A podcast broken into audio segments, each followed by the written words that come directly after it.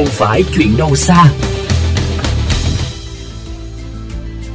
Thưa quý vị, trước xu hướng tiêu dùng gia tăng các sản phẩm từ thủy tinh để thay thế cho nhựa như hiện nay tại Việt Nam, thì tiếp tục đặt ra bài toán khó về thu gom, xử lý và tái chế rác thủy tinh.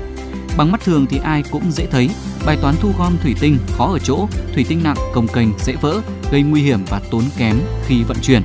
Nhưng vấn đề không chỉ dừng lại ở đó. Ờ, chai lọ thủy tinh thì nhà mình để lâu quá rồi, nó nhiều quá mà không ờ, điểm nào người ta thu gom cả. Lúc mình gom được thủy tinh đợt đầu tiên là phải gần 5 cân, cứ tích ở đấy, tích gần nửa năm trời, không có chỗ nào thu gom cả. Hiện nay cái việc chôn lấp là việc chủ yếu. Việt Nam mình chưa mạnh về việc tái chế thủy tinh thì hiện tại như bọn em tìm hiểu thì nó chỉ có khoảng tầm 2 đến 3 nhà máy ở Việt Nam họ tái chế thủy tinh thôi. Rất ít điểm nhận thu gom thủy tinh dân dụng, còn thủy tinh kỹ thuật thì lại càng ít nơi xử lý hơn. Chính vì thế, rác thủy tinh với số lượng ngày càng nhiều mà không kịp tái chế sẽ dễ trở thành gánh nặng cho môi trường. Chưa kể thời gian sắp tới, việc xử lý rác thủy tinh từ các sản phẩm công nghệ cao như pin năng lượng mặt trời cũng là một thách thức không nhỏ đối với cơ quan chuyên môn. Thạc sĩ Mai Văn Dương, Phó Viện trưởng Viện Nghiên cứu Sành xứ Thủy tinh Công nghiệp cho biết.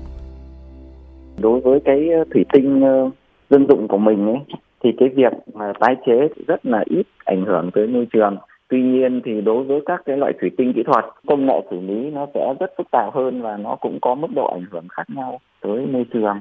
Và bây giờ nó có thêm một cái mảng nữa đó là rộ lên pin năng lượng mặt trời. Khi mà pin năng lượng mặt trời hết hạn sử dụng ấy thì nó cũng là một cái nguồn ờ, thủy tinh thải rất là lớn cần được xử lý.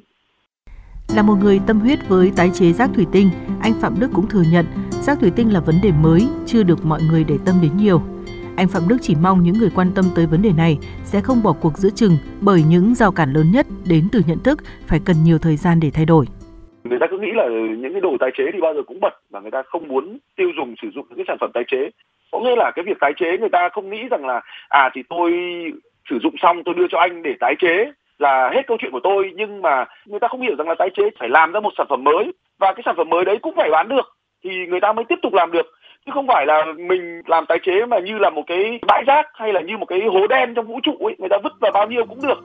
theo đà phát triển của xã hội, các sản phẩm từ thủy tinh ngày càng cao cấp và là tổ hợp của nhiều hợp chất khác, đòi hỏi công tác xử lý tái chế cần phải được đầu tư chú trọng hơn nữa để gia tăng vòng đời sản phẩm lên tối đa, vừa đáp ứng tốt nhu cầu sử dụng của con người, vừa không tạo thêm gánh nặng cho môi trường.